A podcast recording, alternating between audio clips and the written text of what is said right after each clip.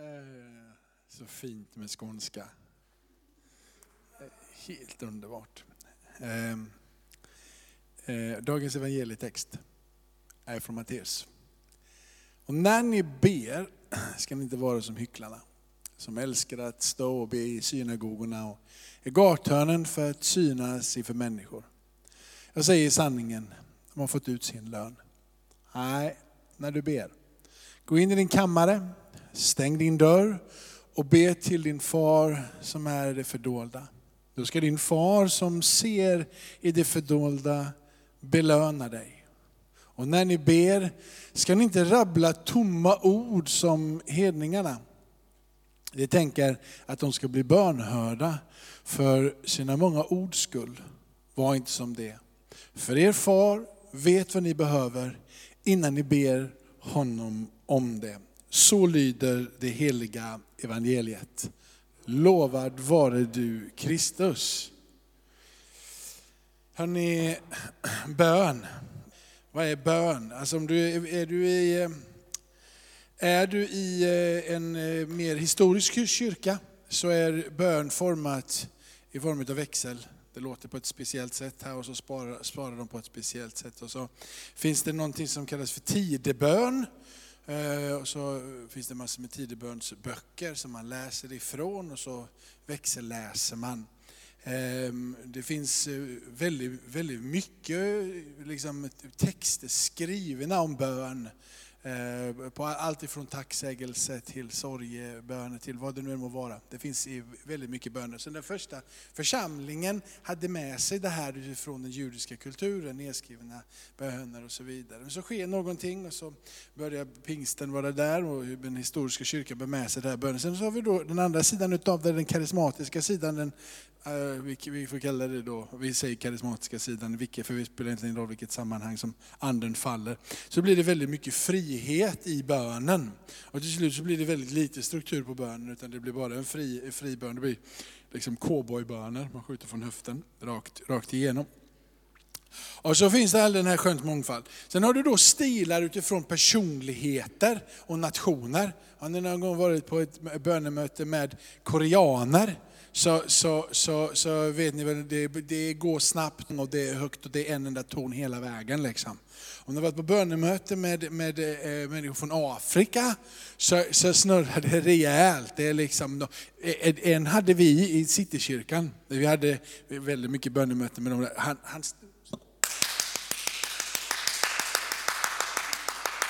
Och när personen har hållit på så och klappat i en halvtimme så undrar man hur mår personens handflator liksom. Det gör ju ont om du prövar. Men det stod alltid klappa, klappa, klappa, klappa, klappa, klappa. Och, och jodlade i tungor. Och det finns alla, finns alla möjliga olika stilar. Sen har du den svenska stilen, du har Cissi sätt att be. Är det det rätta sättet att be? Så frågan vad är det rätta sättet att be? Eller hur? Är det en stil att be? Knappast kan det vara så? Till och med i den här texten, här, om du slår upp från Matteus igen, så är det så intressant att det sista, den sista, sista, sista versen. Sista versen. Så är det så här, att där står det till och med att, eh, tänk inte att, eh, de tänker om de blir barn för det många som, var inte som det, för er fader vet vad ni behöver innan ni ber honom om det. Så att frågan är överhuvudtaget om vi behöver be. Ja. Eller hur? Dels då, vad är rätt sätt? Är det alla de här lästa, skrivna bönerna, är det det som är sättet? Är det i andra alla fria karismatiska böner, liksom där man skjuter från höften? Är det stilen som man har i Korea? Är det svensk eller vilken stil ska man be på? Är det tidebön som är den? Vad är rätt sätt att be? Och här kommer nästa fråga, behöver vi överhuvudtaget be? För att han vet ju allting ändå. Så vad, så vad är bön? Jag tror att första texten härifrån första, första konungaboken avslöjar lite grann. Det vill säga Gud kommer i en dröm. I en dröm. Han kommer där till honom. Och så säger Gud och bjuder in Salomo att prata med Gud. Han frågar honom, vad vill du? Där är ingångsporten. För bön är nämligen Guds initiativ. Det är Gud som uppmanar dig och mig att be. Det är Gud som vill att du och jag ska be. Lärjungarna har fattat det där att bön är någonting som man ska göra. De bara fattar inte riktigt hur. Så de till och med ställer frågan till Jesus, lär oss att be. Så frågan är ju liksom, det första som vi måste fråga, tror vi att det är så att Gud är intresserad av att höra oss? För det är en trosfråga. Hör Gud bön? Hör Gud dig? Är Gud närvarande när du? Bryr Gud sig om dina böner? Karl, på riktigt, du har bett massa, massa, massa gånger. Hur många gånger uppfattar du att han har svarat och inte svarat? Och så till slut så känner man att han kanske inte ens svarar. Han kanske är som Alfons Åberg sa i söndags, den här känslan av att Gud svarar oss, jag ska bara.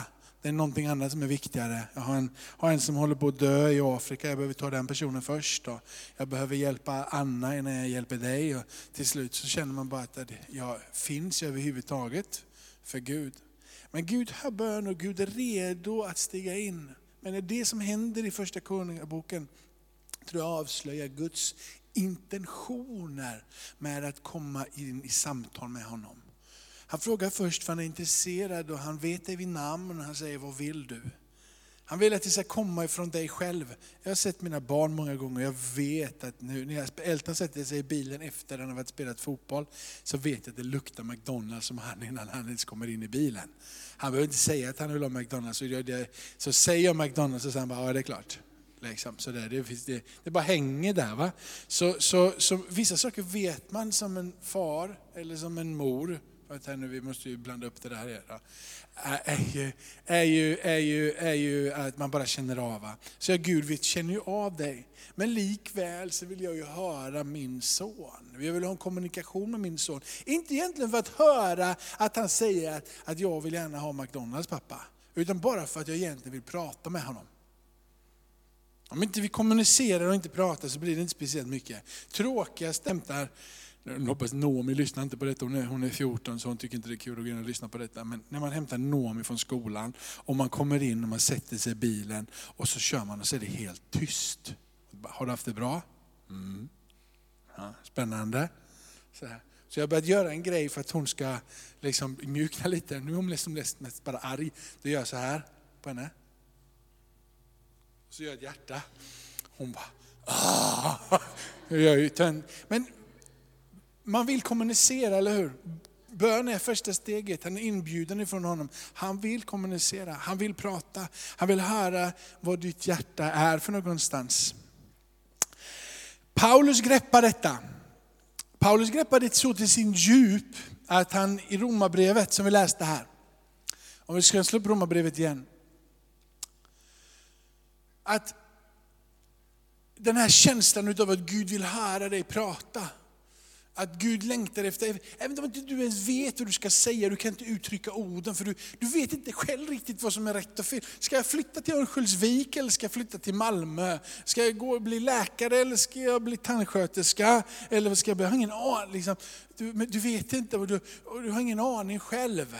Och Gud vet att du och jag är på det sättet. Vi längtar efter saker ibland klart och tydligt, men vi vet inte alltid vad som är rätt. Är hon stora kärleken eller han där den stora kärleken. Och vad, vad ska jag ta vägen? Är det rätt för mig? Är det fel för mig? Vi har inte alltid den här aningen. Men Paulus vet att vi behöver andas ut inför Gud. Han har lärt sig att förstå att Gud vill att vi kommunicerar med honom, än när vi inte ens vet. För han vet att när vi är med honom så händer någonting på din och min insida.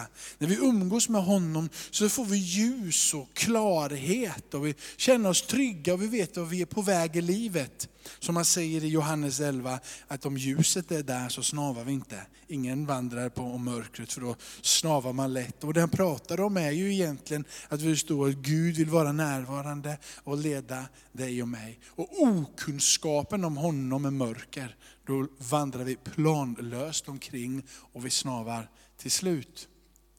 Så Paulus ger ett uttryck för Anden hjälper oss i vår svaghet. Vi vet inte vad vi borde be om. Vi kanske inte kan fånga orden. Men anden själv manar för oss med suckar utan ord. Han som utforskar hjärtan vet vad anden menar eftersom anden vädjar för de heliga så som Gud vill. Han vill att du ska ta utav det som finns på din insida och att du ska utgjuta det inför honom. Om du har fått gåvan att tala i tungor, så tala i tungor. Men anden, ett uttryck för att be är egentligen bara att tala om vad du känner, vad du tycker. Låta det få liksom komma lite fritt inför. Om, om Elton, när jag möter honom, om han hela tiden är så beräknande, för han fyller år på torsdag. Så alla samtal som jag har med honom är sjukt beräknade. Eller med? Han vet vad han ska säga för att han tänker att det kan leda till att han ska förstå vad han ska få för någonting. För jag kan, alltså, för jag kan liksom styra samtalet åt sitt, åt sitt håll. Liksom. Och det är ju vackert, men det är ju väldigt genomskinligt. Och sådär. Det roligaste för mig, det är ju när Elton vill sätta sig ner, du pappa, och så bara fundera över livet och prata lite. Det är det som gör att vi mår bra tillsammans. När han försöker lura mig för att få vad han vill. Då får jag liksom, Gud är ju inte så att han tar avstånd från oss när vi ber om, försöker få vad vi vill. Men han är mer intresserad av att vi förlurar lite tillsammans med honom om livet. Att vi sitter ner med honom och eller liksom, det här har jag funderat på. Liksom, och det här, den relationen vill alla föräldrar ha med sina barn. Den relationen vill Gud ha med. Det här är ett uttryck för, att vi vet inte, men anden vädjar för suckar. Anden för oss alltså närmare och in i relation med Gud. Där vi börjar känna hans hjärta, förstå vad han vill. Och för att gå ännu djupare i detta. För när han skrev till Roma, eh, i Romarbrevet här så gick han, gick en nivå på det, eller en väg in i det. Och, men han skriver till, till dem i, i Efesus så gör han en annan resa. Och det, det stod, vi, vi kan låta det ligga kvar där. I kapitel 1 så står det att eh, han pratar om att be om att ni ska få en uppenbarelsens ande och vishet. Han ber helt enkelt om att, att det viktigaste är att du förstår vem Kristus är. Det viktigaste är att du förstår vad det är som ska leda dig, vad som ska vara din stjärna i ditt liv. Ju mer som du vet om Jesus, ju mer du förstår om Jesus, ju mer du har pratat om Jesus och med Jesus, ju likare honom blir du. Vilket gör att han vill så gärna, Paulus, be att du ska förstå ännu mer. Att den här uppenbarelsens ande ska komma över dig så att du förstår, att du kan greppa, att du kan fatta, att du kan komma närmare honom. Och så säger han vidare eh, då när han, när han instruerar dem att be. Tänkte jag kunde kolla lite på pappret med.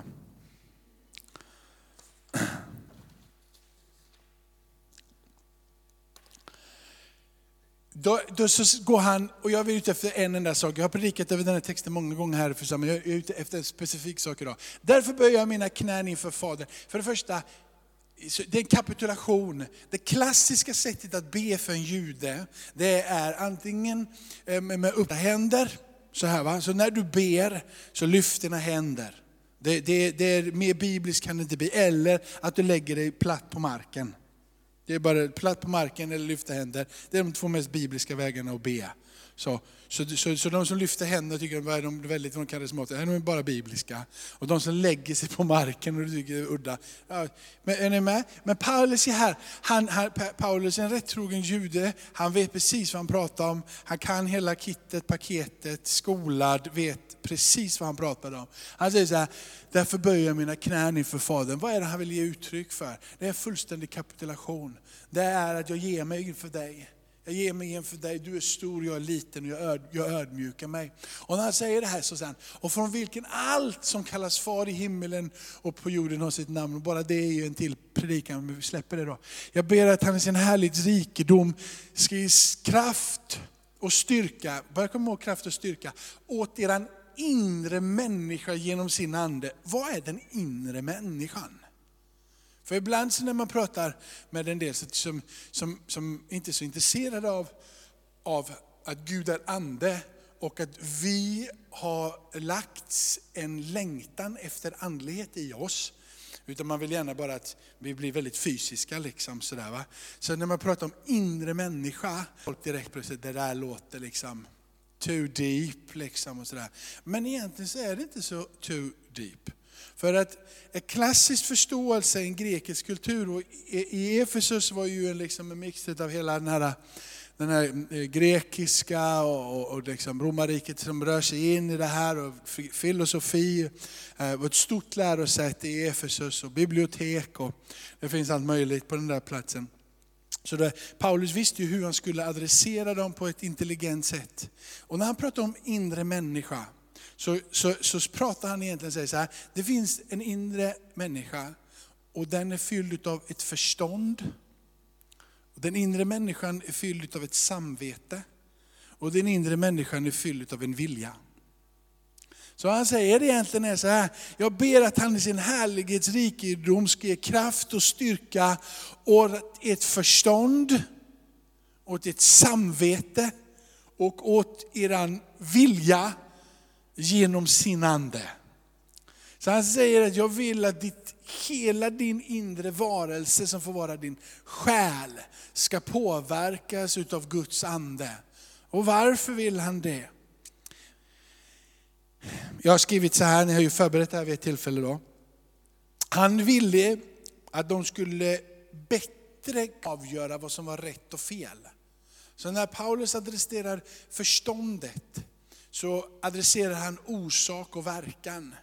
Han hade sedan in i människans förstånd och säger så här, jag ber att han ska ge er kraft och styrka åt ert förstånd genom sin ande. Det vill säga så att ni kan avgöra vad som verkligen är rätt och fel. Att ni kan förstå innebörden utav vad som är sann visdom. Att ni ska förstå vad liv, ett liv att leva rent är. Så om du tar det här från ett bönens perspektiv, så är det precis det som jag sa här med det jag vill vara Elton är inte att Elton ska komma och liksom ta sin lista igen. Eller försöka få mig att över, bli övertygad om en punkt på hans lista. Det jag är mest intresserad av det är bara att vara och umgås med Elton. Jag fattar att han vill ha McDonalds, jag fattar att han vill ha en ny iPhone. Jag fattar att han vill ha en sån där kickbike. Och jag fattar fattar att han gärna vill ha en helt ny TV. Jag fattar att han vill ha en dator. Jag fattar att han vill ha sådana dyra skor som inte någon utan faktiskt jag och Helena någon gång har köpt, vad de nu än hette, det där märket. De är fula med. Jag fattar, jag fattar att han vill ha de här sakerna. Men det är inte speciellt intressant, för jag fattade redan. Men det vet hans hjärta, eller hur? Och Det är ju samma sak här, det Paulus ger uttryck för är, jag har förstått en sak om Gud och vad Gud längtar efter allra mest, det är att när du ber och när du med honom kommer din lista, för det ska vi göra. För vi har fått en uppmaning att komma med vår lista. Vi har fått uppmaning om du utgår från Herrens att ära honom för vem han är. Men han längtar efter mest, det är att du ska säga att röver mitt hjärta, påverka min ande, påverka mitt inre liv. Var, var Herre i mig, jag vill ge dig ännu mer utrymme. Jag vill lära känna dig, du vill lära känna mig Gud. Låt oss få komma in i din närhet, kom in i vår närhet. Låt min inre människa, låt mitt förstånd Gud, få bli påverkat utav din ande. Så att jag kan avgöra vad som är rätt och riktigt. Så att jag kan få förståelse vad som är renhet. När han adresserar samvetet, för det gör han, förstånd, samvete och vilja när han pratar om inre människan. Ni som gillar att läsa, ni kan ju slå upp hur, hur, hur adresserar den grekisk i antiken den inre människan, så kommer det komma upp. Liksom, om du orkar läsa igenom allting så kommer du till slut att hänga med på det där. Han säger egentligen så här, Paulus bön, när han säger att samvetet då, att det skulle få växa och bli känsligt. Nu kommer ni ihåg romabrevet kanske inte, men i romabrevet så står det att det finns någonting som är samvetet och de har bara lämnat allting och gått sin egen väg. De, även om det inte finns en lag, står det vidare, så finns det ett samvete.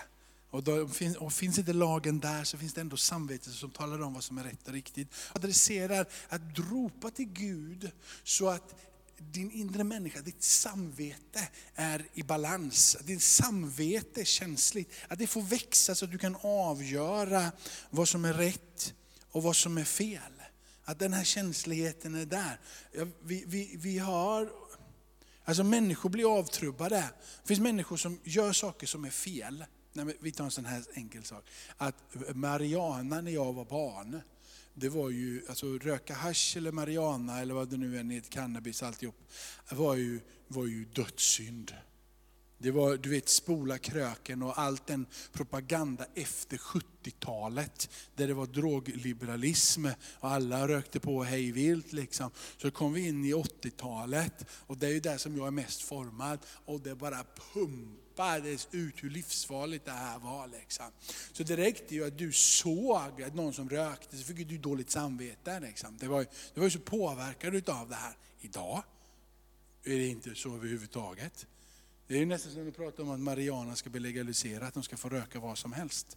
Så någonstans så, så påverkar våra samvete. Är det rätt eller fel? Det är inte det ni vill komma in på här. Men en sak är säker, så länge det står i den svenska lagstiftningen att det är fel, så är det fel. Vi är satta under att vara under Sveriges rikes följare. Så länge som det står att det, är, att det är fel, så är det någonting som borde säga till ditt samvete, jag bryter mot en lag som jag borde anpassa mig till. Eller hur? Sen finns det läkare som kan skriva ut sådana här saker. Och då får man gå till läkare och få hjälp för Mariana på det hållet. Det, eller hur? det kommer alla gånger bli legaliserat någon gång, men gå till en läkare då. Men är ni med? Så vad är samvetet? Sen finns det så många andra små punkter här. Vad kan man titta på? Vad kan man inte titta på? Var, var och när blir jag, blir jag, blir jag liksom bara som ett öppet såll och kan ta in vad som helst? Paulus säger, be. Be till Gud att ditt inre, ditt samvete ska få vara känsligt. Så att du kan avgöra vad som påverkar dig negativt, det som drar dig bort ifrån. Han säger, bönen är avgörande. Han vill veta, vad kan jag hjälpa dig med Saul? Saul, be om vad du vill. Han kunde välja att be om rikedom, och makt och inflytande. Men han ber och säger, låt mig få känsligheten för att kunna avgöra vad som är gott och vad som är ont, vad som är rätt och vad som är fel. Det viktiga för Saul, för att kunna gå in som ledare för nationen Israel, det var att kunna få ett samvete som var i balans. Paulus adresserar det här. Vilja. För du vet, det är inte bara så att du med förstånd ska kunna förstå vad som är rätt och riktigt. Och sen samvetet kunna liksom balansera det där. Om du inte har viljan att göra det, så kapitulerar du ändå. Eller hur? Spelar ingen roll, jag vet att det är fel att göra det där men jag skiter i samma. Och så gör du det där, så mår du lite dåligt men tänker att det där går över. Paulus fattar det där och grekerna fattar det där. Säger det är inte bara så att du behöver ett förstånd i takt så du fattar och ett samvete som gör att du är känslig. Du behöver kraft också till din vilja att välja vad som är rätt och riktigt för dig. Att gå åt det hållet. Och här är det som Paulus ropar till Gud. Och ropar till oss. Be till Gud. Att han ska ge er den här kraften till en inre människa genom sin ande. Det här är det första steget egentligen in i ett böneliv. För det kan låta hur som helst. Eller hur? Du behöver inga perfekta böner. Bara hjälp mig Gud. Det kan vara långt, det kan vara kort, det kan vara högt eller lågt. Det kan, det kan vara på arabiska, det kan vara på svenska. Det spelar ingen roll överhuvudtaget. Gud hjälp min inre människa. Amen. Vi stannar där för nu, nu går jag snart igång för nu ska jag komma in på hur det här planteras i ditt inre. Och då kan jag inte, så nu, du, får, du får det här, du får, du får, du får äh, ett axplock. Jag får, ta upp min pickadoll så skjuter jag två skott, eller ett skott idag så har jag fler skott kvar. Så att jag inte tömmer mig för er helt fullständigt. Hörrni, nu ber vi innan jag vi bekänner eh, vår tro. Tackar dig Fader i himlen för de här orden. Jag ber Herre att det ska få landa i mina vänners hjärtan. Att det som är av dig Herre skulle slå till rot och bli till liv Herre och längtan efter att umgås med dig Herre. Låt det här i Efesierbrevet 3 få väckas till liv hos mina vänner idag Herre. Att det finns en möjlighet att få sin inre människa, sitt förstånd, sitt samvete, sin vilja styrkt genom din Ande. Du bjuder oss in att samtala och umgås med dig och du längtar efter att få höra våra röster Herre. Du vet allt om våra, eh, vad våra längtan och våra böner. Du känner oss vid namn. Så det är inte våra böner på det sättet du längtar efter, utan du längtar efter oss. Du längtar att vi ska stiga in på platsen och att umgås med dig. Så jag ber Herre, tänd och väck mina vänner. Tänd och väck mina vänner. Kom med din bönen och med din nådens ande över deras liv. Så de kan se upp till han som har blivit genomborrad. Jesus Kristus, våran frälsare, våran Herre. I Jesu namn.